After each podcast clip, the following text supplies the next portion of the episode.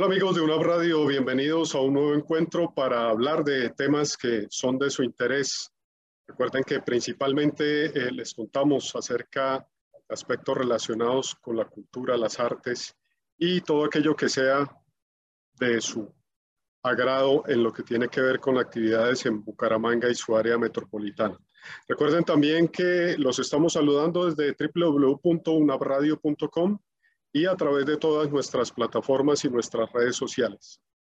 En esta oportunidad nos acompaña alguien que es, eh, podríamos decir, de la casa también, es egresada nuestra, es egresada del programa de comunicación social de la Universidad Autónoma de Bucaramanga, comunicadora, eh, ha trabajado en diversas áreas, principalmente en el sector público, y hoy vamos a hablar de un tema no específicamente de eso, sino de algo que eh, Ilse acaba de hacer recientemente. Les hablo de Ilse Méndez, seguramente muchos de ustedes la conocen a través de sus redes sociales porque tiene más de 50 mil seguidores en sus redes sociales, entonces es muy fácil que ustedes seguramente la hayan visto ahí. Pero bueno, que todo, Ilse, pues bienvenida a esta tu casa, la Universidad Autónoma de Bucaramanga y a una radio. Hola Javier, y bueno, pues quería de verdad saludar a todos y pues me siento muy contenta de estar en esta entrevista también porque vamos a hablar de un proyecto que para mí es muy importante y que se materializó hace poco. Bueno, Ilse, recuérdanos, ¿hace cuánto te graduaste, hace cuánto pasaste por las aulas de la Universidad Autónoma de Bucaramanga? Yo empiezo a hacer cuentas, eh, no, en 2004, perdón. 2004. Sí, no, no, no, en 2014. en 2014. Ah, 2014, sí, sí. sí es que aquí ya empieza a afectar los años que van pasando, pero no, en 2014, a mitad de año, me gradué de la UNAP como, como profesional de comunicación social y periodismo. Sí, y desde entonces has estado vinculada principalmente con el sector público y en el área cultural también. Sí, sí, sí. Eh, cuando, pues cuando salí de la universidad, trabajé para la alcaldía de Bucaramanga en su oficina de prensa y luego pasé al Instituto Municipal de Cultura y Turismo de Bucaramanga, donde duré cinco años trabajando, que fue una experiencia muy importante para mí, pues sobre todo porque es la comunicación aplicada al tema cultural y eso es algo que, que me gusta, entonces como que esta experiencia me ayudó a encaminar también un poco más mi profesión. Y pues posterior a eso eh, me postulé para un concurso que tiene, que saca el Estado a través de la Comisión Nacional del Servicio Civil, donde todos se pueden postular. Y lo intenté, lo hice, presenté mis pruebas y pasé, pasé, entonces me gané un puesto en Girón y eh, tuve que dejar el Instituto de Cultura y me vine para Girón y actualmente estoy en la Secretaría de Cultura y Turismo de Girón haciendo comunicaciones. Bueno, pero aparte de eso, tú haces eh, muchas otras cosas de las cuales vamos a hablar seguramente ahora. Quisiera un poco hablar sobre, eh, si pudiéramos llamarla de esa forma, tu carrera en redes sociales como influencer. Pues seguramente empezaste abriendo tu cuenta de, Instagram eh, y TikTok posteriormente en las diferentes redes. Pero ¿en qué momento te diste cuenta que te habías convertido ya en, en influencer? ¿Cuándo eh, fuiste consciente de eso? Bueno, hay algo y es que, pues, obviamente también por mi carrera y porque me gusta mucho hablar con la gente, me gusta expresar, comunicar, pues también se me facilitaba el tema de subir contenido a redes sociales. Eh, pero un día, a mí me gusta hacer mucho deporte, me gusta mucho hacer ejercicio. Entonces, eh, después de pandemia, me vinculé a un grupo, tengo un entrenador y empecé a subir videos, o sea, un día de la nada, se nos ocurre subir un video que para ser sincera, no es que sea un video que tenga, eh, que sea súper elaborado, en realidad es algo muy sencillo. Y subimos un video porque nos parecía curioso. Eh, Instagram activó una sección que se llama Reels. Entonces, ay, vamos a subir ese video, qué interesante. Y lo hicimos. Pero nunca pensamos que por un video, eh, pues empezar a viralizar. Tuvo como más de de 4 millones de reproducciones y eso empezó a votar seguidores y seguidores, pues me pareció bastante curioso porque yo sé que incluso muchos eh, colegas nuevos también deben estar investigando cómo son las métricas de las redes sociales. Entonces, pues fue muy curioso que algo que no es tan elaborado, sí, porque en realidad es muy sencillo, y de la nada las redes sociales lo viralicen. Entonces, claro, como esta, esta sección de Instagram tiene una facilidad que eh, tiene como la etiqueta o la opción de seguir, eh, pues yo creo que obviamente las personas, sí, se les hacía fácil darle seguir mientras reproducía el video y pues eso hizo que en una semana o, dos semanas, porque fue en, la Semana Santa de este año, tuviera en menos de nada como 30 mil seguidores y así fue subiendo Obviamente esto hizo que yo siguiera subiendo contenido de ese tipo y empecé a subir todo este contenido. ¿sí? Hay algo curioso y es que las redes sociales eh, sí lo encasillan a uno en algo, ¿no? Por ejemplo, a mí me pasó eso con ese video. Entonces es como si las redes sociales eh, le, me dijeran, no, Ilse, tú solo puedes subir cosas de deportes, porque solo eso tiene éxito. Cuando uno quiere otras cosas, sí, uno quiere contar otras cosas, quiere mostrar otras cosas, pero lo curioso es que sí hay un efecto ahí en las redes sociales que, que lo encasilla uno un poco, ¿no? Como por el contenido. Entonces, mis redes sociales se enfocaron rotundamente a eso porque todo lo que subía de deporte, pues tenía mucho, mucho éxito, por decirlo así, y le iba súper bien. Son como coreografías de rutinas de ejercicio, más o menos, que, he visto sí, son, Sí, sí, son coreografías de, ejercicios, entonces luego buscábamos una canción que, estuviera pegando, que fuera una canción que lo estuvieran, la estuvieran escuchando muchísimo y usábamos las canciones y luego entonces empezamos a crear nuestras coreografías con mi grupo con quienes entreno y seguimos haciendo eso y pues ahí fue cuando sí como que ese tema empezó a fluir y por eso pues a raíz de eso llegaron todo ese montón de seguidores, cosa que también me pasa en la red social TikTok. ¿sí? A veces se me ocurre la grandiosa idea de hacer algo distinto a ejercicio y no funciona, no de la misma manera como el tema del deporte. Ya, ya hay un nicho ganado ahí. Hoy día tienes más de 51 mil seguidores en Instagram, por ejemplo. Eh, ¿Eso representa alguna responsabilidad para ti, el hecho de tener una audiencia tan grande? Sí, totalmente. Porque digamos que pues ahora las redes sociales al final se convierten en, no sé, quizás es uno de los canales más vistos y creo que sí es importante las cosas que uno dice a través de las redes sociales. Entonces, yo sí lo considero una responsabilidad. De hecho, he tratado, eh, aunque Instagram o digamos que las redes sociales lo encapsulan a uno en una temática, He tratado que, por ejemplo, el tema puntual del deporte, eh, no manejarlo de una manera tan superficial porque puede ocurrir. Eh, y pues también porque a mí me gusta, yo tengo otra cuenta aparte donde envío mensajes a mujeres.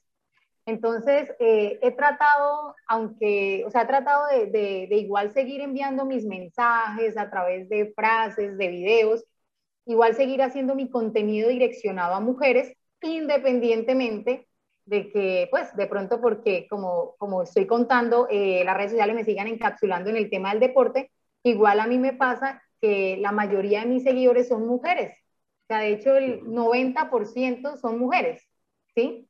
Eh, entonces ahí me doy cuenta que en realidad sí tengo como un potencial objetivo de público que son las mujeres. Entonces, sí, sí puedo a través de, de, mis redes sociales enviar un mensaje puntual a las mujeres y pues trato también de, de, que de pronto el tema del ejercicio no se convierta en algo superficial o que en cierta medida pueda golpear la, autoestima de las mujeres porque puede pasar. En las redes sociales uno siempre ve muchas imágenes perfectas o idealizadas que a veces no son realidad.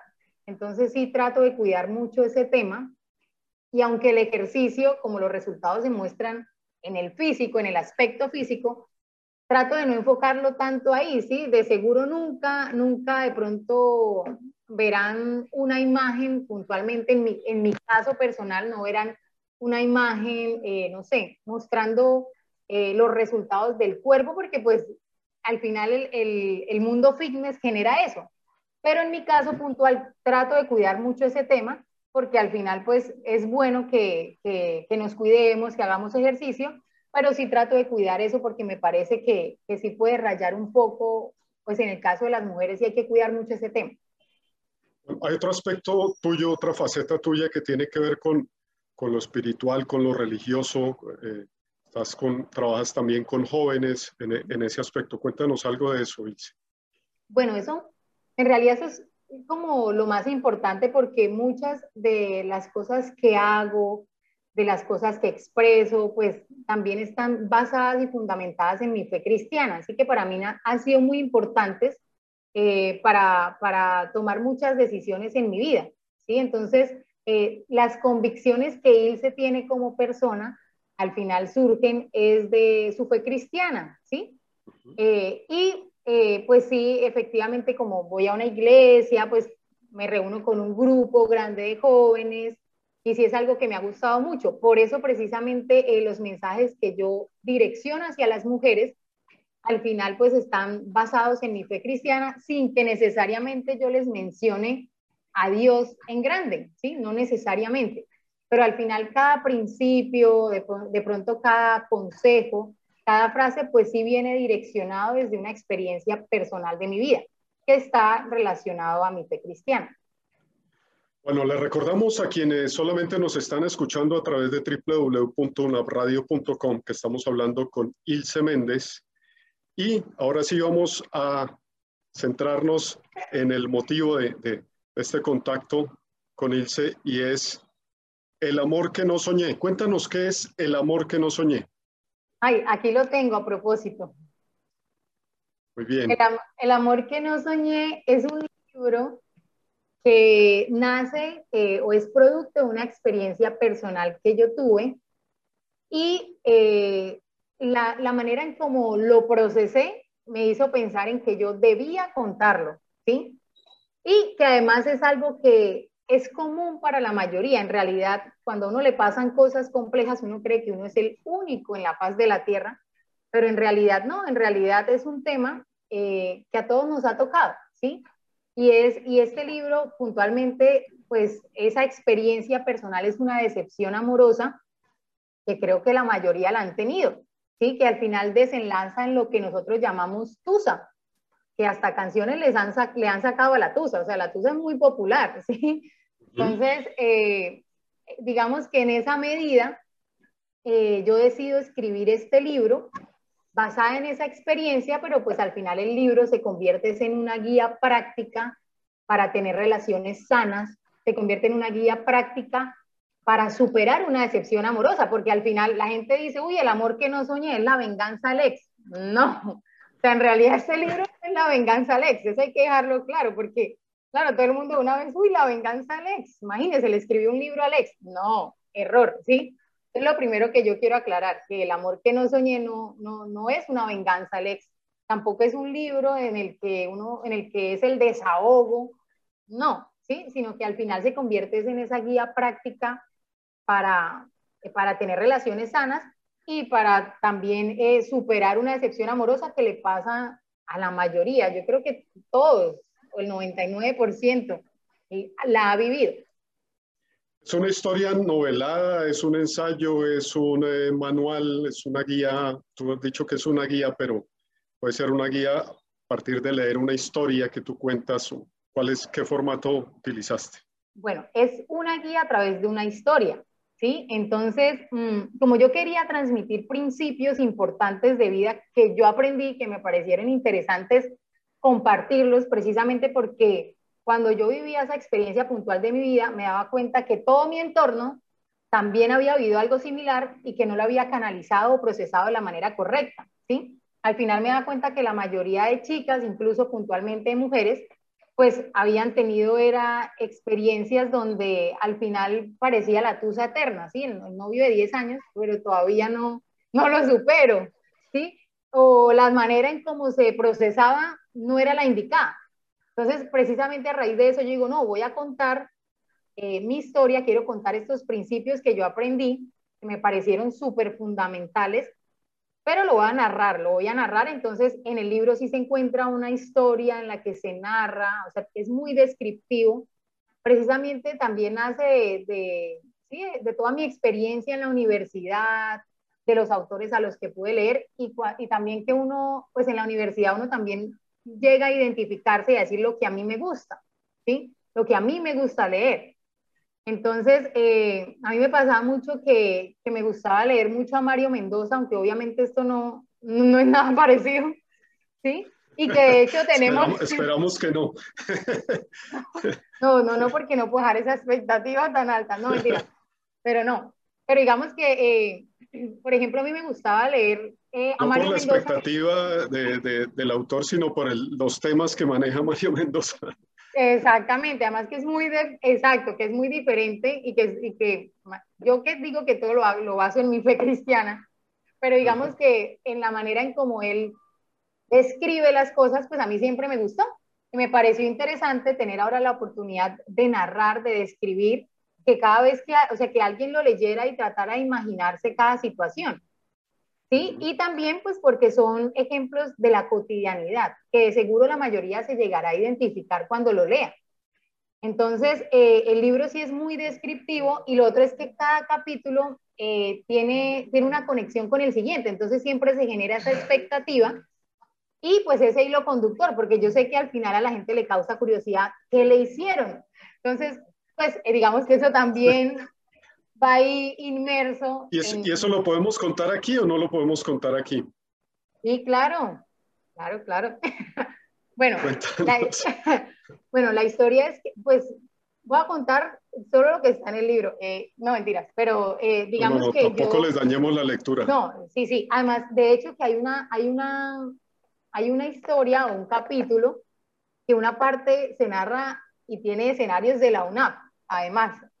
sí, porque digamos que la mitad de la historia ocurrió allá, o empezó allá, por lo menos. Empezó, pero, pero digamos que sí tiene una, una historia ahí puntualmente que, que sucedió y que estaba con mis compañeras de universidad, entonces ahí hay un dato curioso.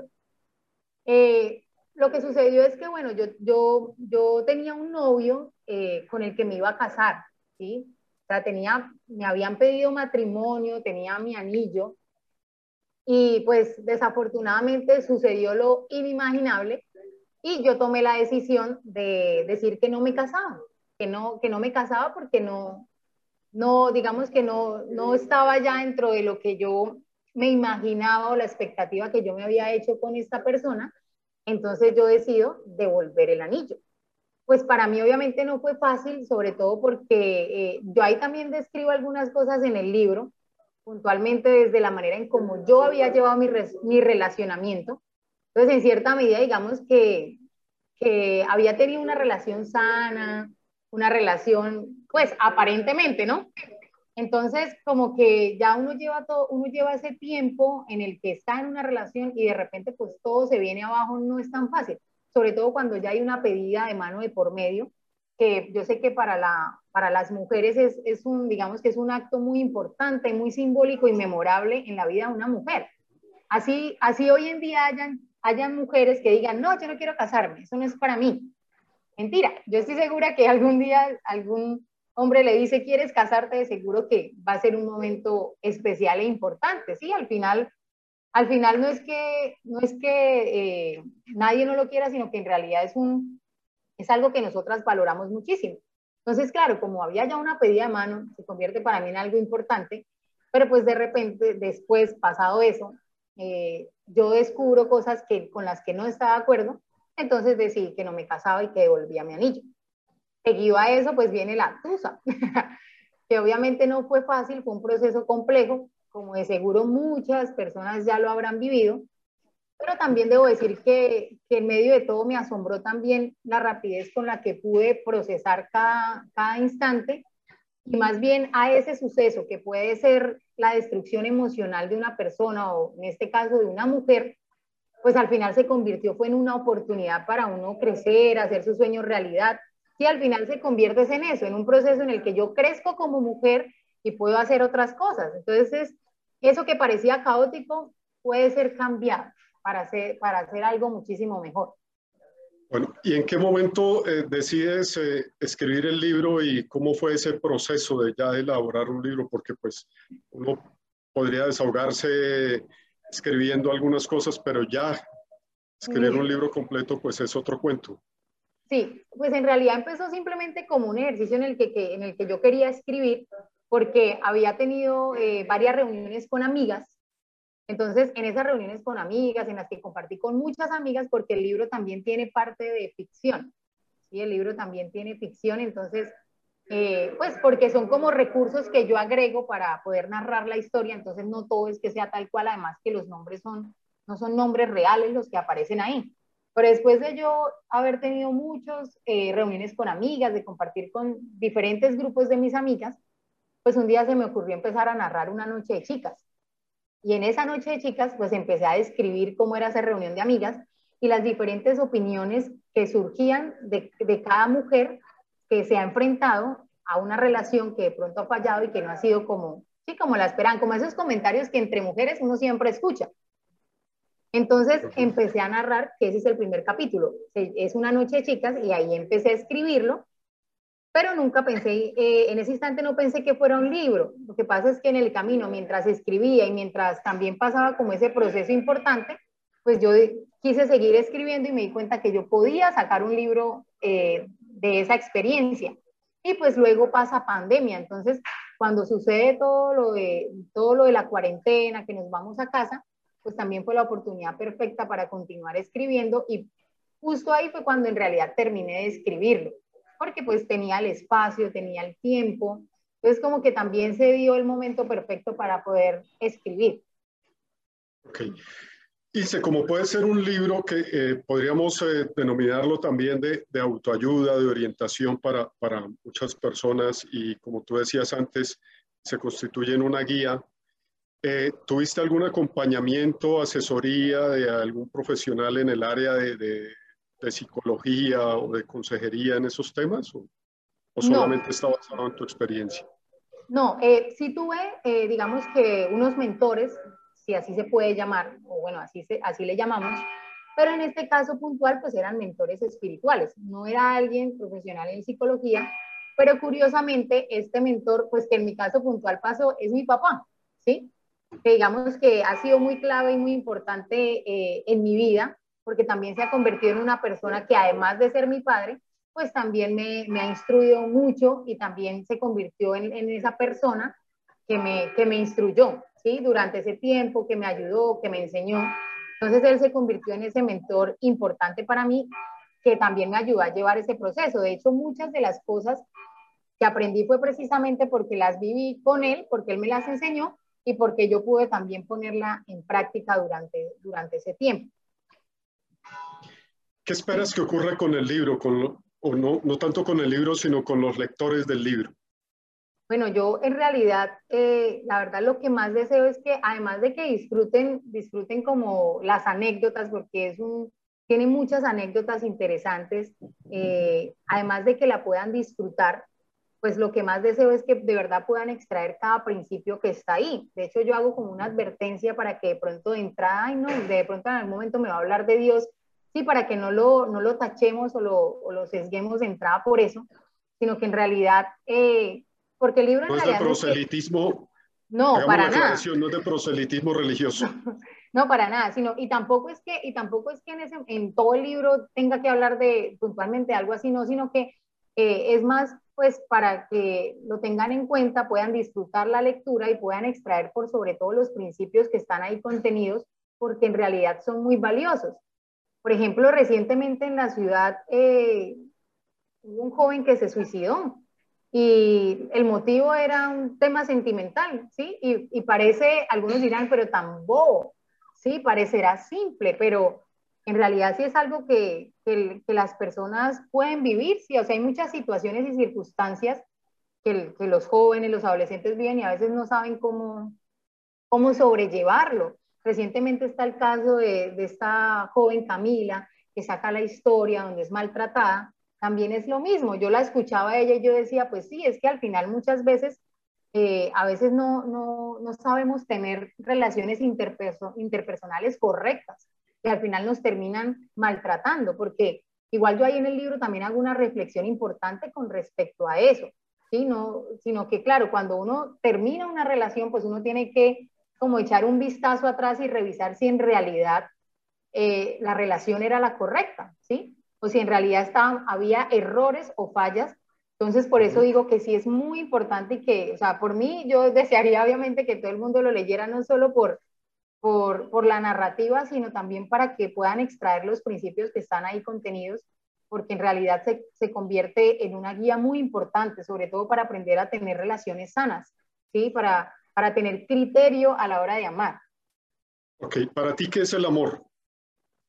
Uy, pues bueno, hay algo importante. Para mí el amor como tal, eh, el amor es un sentimiento que yo expreso hacia una persona, o sea, en lo humano, eh, es ese sentimiento que yo tengo hacia una persona, esa admiración que yo tengo hacia una persona. Pero hay algo importante, como dije al principio, y es que, eh, digamos que mis convicciones o mi manera de pensar está basada en mi fe cristiana, pues yo entiendo que la fuente de ese amor es Dios, ¿sí? Entonces, en la medida en que yo experimento ese amor, pues yo también voy a tener libertad para poder amar a alguien con todo lo que se requiere y se necesita. De hecho, hay un, hay un capítulo ahí donde yo hablo un poco sobre el tema, pero sí, sí digamos que amar no es tan, a veces parece que, es algo sencillo, pero en realidad implica muchas cosas, implica compromiso,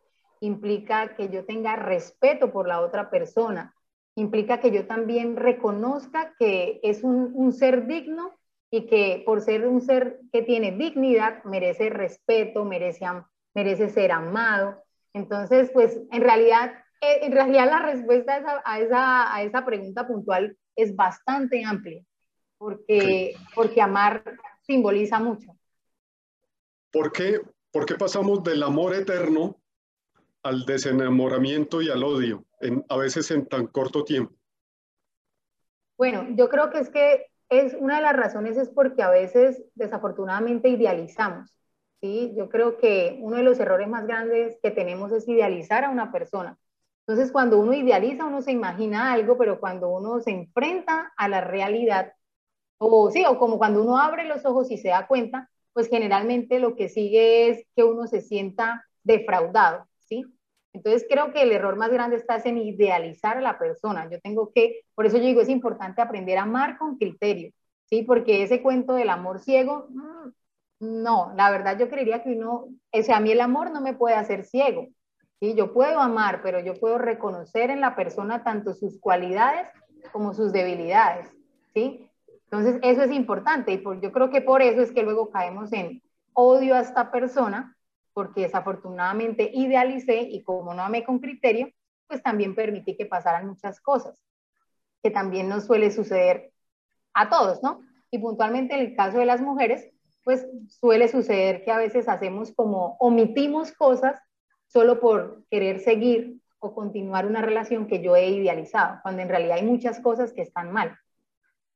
¿Para ti es cierto eso de que todos los hombres somos iguales? Falso. Falso porque de hecho esa frase, voy a, decir esto y puede sonar un poco duro, pero al final esa frase de todos los hombres son iguales, en realidad viene o, o nace o sale de la boca de alguien que no ha sanado o que no, sí, que, que, no tiene, que no tiene sanidad en algo que le pasó puntualmente, bien sea, no tiene que ser incluso una relación que yo haya tenido, puede ser incluso algo que vi en mi familia, en mi hogar, vi un matrimonio de papás cero, sí, o sea, puede ser algo que vi que no me gustó, que automáticamente me hizo pensar en eso. Y además, eso también es un poco, también viene producto un poco del resentimiento. Entonces, es, esa frase de todos los hombres son iguales, no, sí, o esa frase vengativa de ahora yo la hago, porque las mujeres también somos, sí, no solo los hombres, nosotras también. Eso, la verdad, no. ¿Y tú particularmente em, perdiste la fe en el amor, en las relaciones o ya tienes, eh, digamos, puedes darle otra oportunidad a que vuelva a suceder eh, una nueva relación, etcétera? No, propuesta de matrimonio, matrimonio, etcétera. No, pues precisamente, no, claro que no le perdí la fe al amor. Lo primero que pasa es que, claro, cuando uno tiene una decepción amorosa, esas son de las cosas que suceden, ¿sí? Esas son de las cosas que suceden que no debería ser así, porque si una persona no pudo de pronto valorar o si una persona no pudo disfrutar, no sé, reconocer todo lo que es uno como mujer o como persona, lo valioso que soy, no quiere decir que por eso entonces automáticamente yo me voy a negar a la oportunidad de, de amar y ser amada, ¿sí? que ese es uno de los errores más grandes, ¿sí? Quedarse con eso de que porque alguien me lo dice, entonces ya automáticamente yo no puedo. No, ¿sí? En realidad, precisamente por eso en el libro también eh, se hace una reflexión importante con respecto a eso. ¿Quién dice que entonces, porque yo tuve una falla, entonces no puedo, no puedo amar? Por el contrario, yo me atrevería a decir que ese suceso antes me abrió un panorama más grande para darme la oportunidad de volverme a enamorar y por qué no de casarme. O sea, en realidad no, yo no vete el matrimonio. Por el contrario, dije, no, si en realidad es algo que yo sí espero, porque pues hay personas que dicen, no, yo no lo quiero. Pues en mi caso personal, como si es algo que yo deseo, pensé fue, qué bueno que no sucedió con esta persona porque quizás no, no hubiera sido el, matrimonio que, que hubiera deseado, sino que más bien ahora se abrió la oportunidad de dar ese paso quizás con la persona que sí sea la correcta, porque un matrimonio no es cosa sencilla. Además que eso es, generalmente uno desea que sea para toda la vida, ¿sí? que a veces no pasa es otra cosa, pero uno en el fondo desea eso, uno no se casa pensando en que me voy a separar el día siguiente. Entonces, por el contrario, lo que, lo que hizo esto fue abrirme la oportunidad para vivir ahora realmente eso que yo deseo. De, de, todo el aprendizaje, de todo el proceso de elaborar eh, eh, este libro, eh, tú planteas diferentes, digamos, guías, opciones para tener una relación sana. ¿Qué le recomendarías a alguien que está empezando apenas una relación, que está conociendo a alguien, que está saliendo, empezando a salir con alguien, antes de involucrarse ya sentimentalmente y, y pensar en algo serio?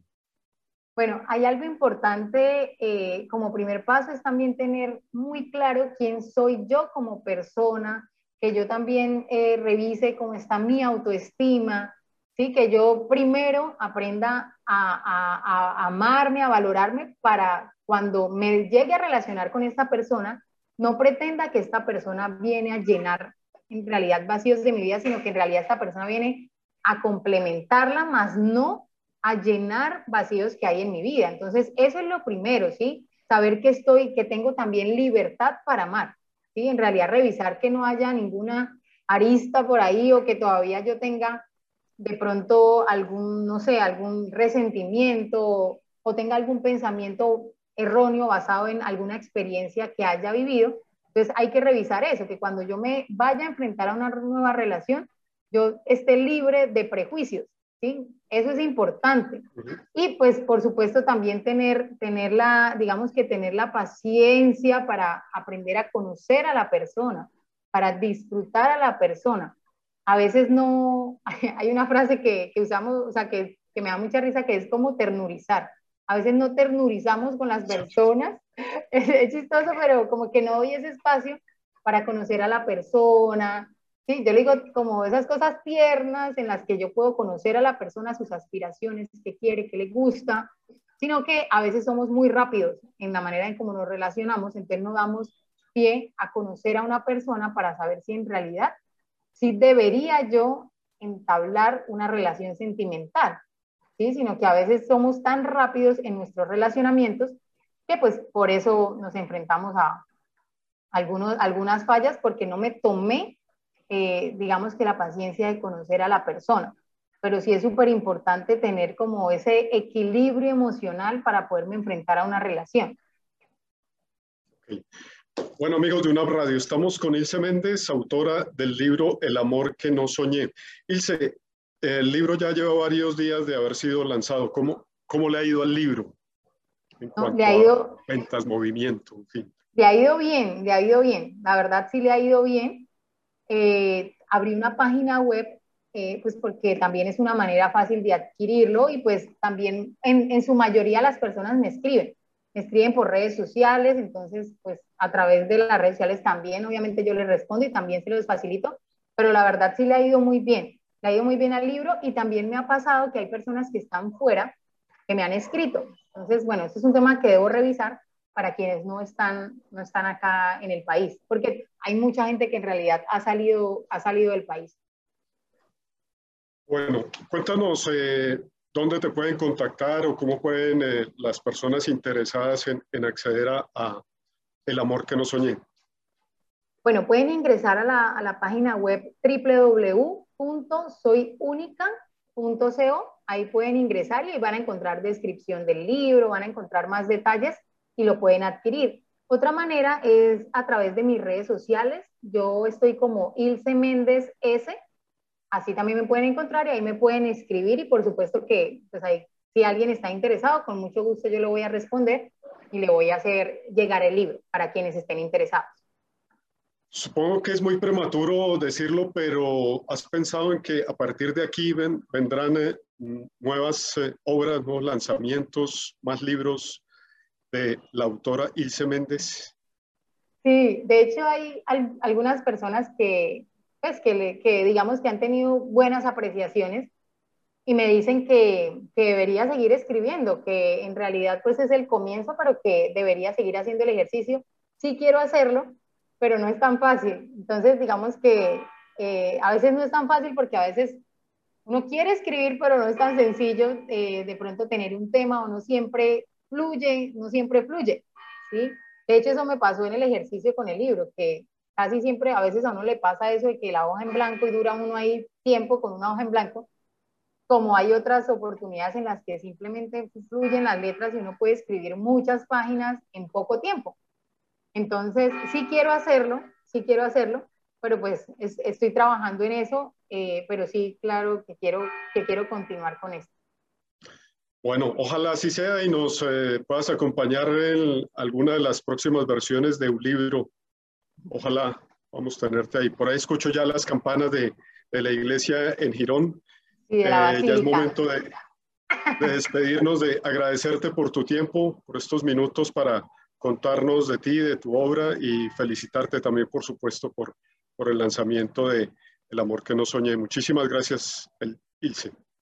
Bueno, muchísimas gracias por esta invitación y también un saludo pues para todos mis colegas y de verdad que sí, que sí, pues estoy muy feliz por este proyecto, pero por sobre todo eh, de poner en práctica muchas cosas que uno aprende porque en realidad hay cosas que parecen mínimas, pero que en realidad al final dan fruto y se convierten en cosas importantes. Vale, nuevamente el agradecimiento y a ustedes los oyentes de UNAV Radio, los invitamos a que sigan con la programación, que sigan pendientes de todas nuestras plataformas y redes sociales para que se enteren el minuto a minuto de lo que ocurre aquí en UNAV Radio y próximamente nos eh, volveremos a encontrar. Feliz resto de día.